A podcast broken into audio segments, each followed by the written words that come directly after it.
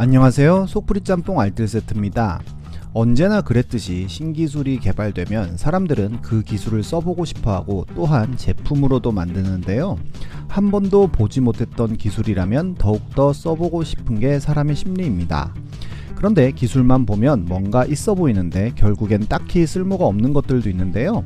이번엔 호기롭게 발표했다가 결국 소리 소문 없이 사라진 신기술 제품들을 모아봤습니다. 그럼 한번 볼까요? 첫 번째는 모듈형 스마트폰입니다. 프로젝트 아라라는 이름으로 불리우는 이 기술은 스마트폰의 부품을 모듈화해서 사용자가 원하는 제품을 만들 수 있도록 하는 기술인데요. 우리가 용산에서 맞추는 PC처럼 여러가지 부품들을 조립하여 만들 수 있도록 하는 프로젝트였습니다.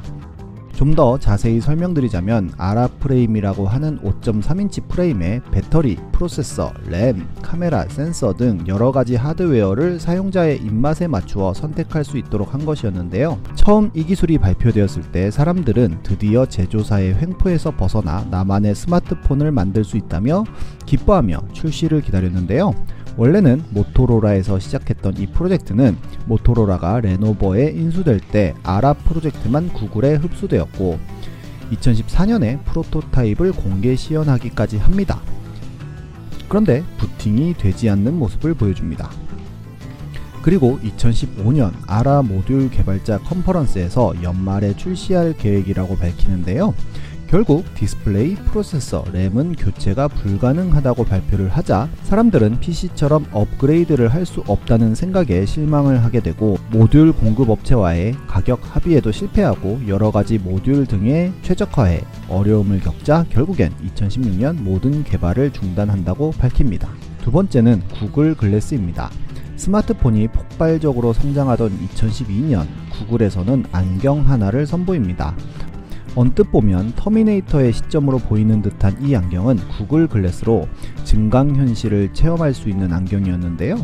스마트폰과 연결하여 안경 하나로 스마트폰으로 할 수 있는 거의 모든 동작을 수행할 수 있도록 설계되어 있습니다. 모션 센서가 있어서 고개를 드는 동작을 인식하는 등 진정한 증강 현실을 볼 수 있을 것 같은 기대감과 꽤나 디자인도 이쁘고 뭔가 구글 글래스가 있으면 미래 사람이 될 것 같은 느낌으로 사람들은 굉장히 열광했고 출시를 기다렸는데요.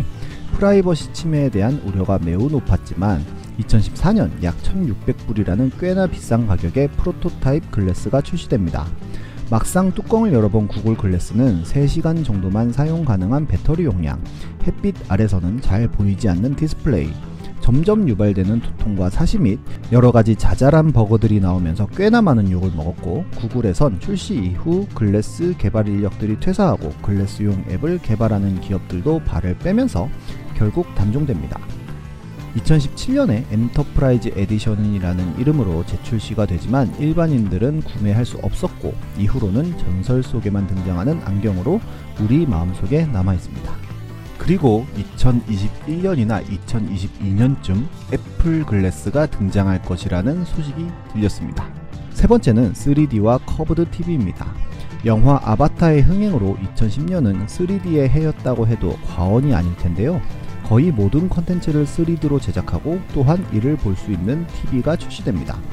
삼성과 LG는 서로가 더 좋은 3D 기술이라며 피 튀기는 경쟁을 했고 3D 안경을 주지 않는 TV는 쳐다도 보지 않을 정도로 3D TV는 인기를 끌지만 사실 처음 샀을 때 한 번, 친구나 친척 왔을 때 한 번 보여주는 용도로 3D 기능을 쓰는 정도로 3D 영상은 사람들이 안 보게 됩니다.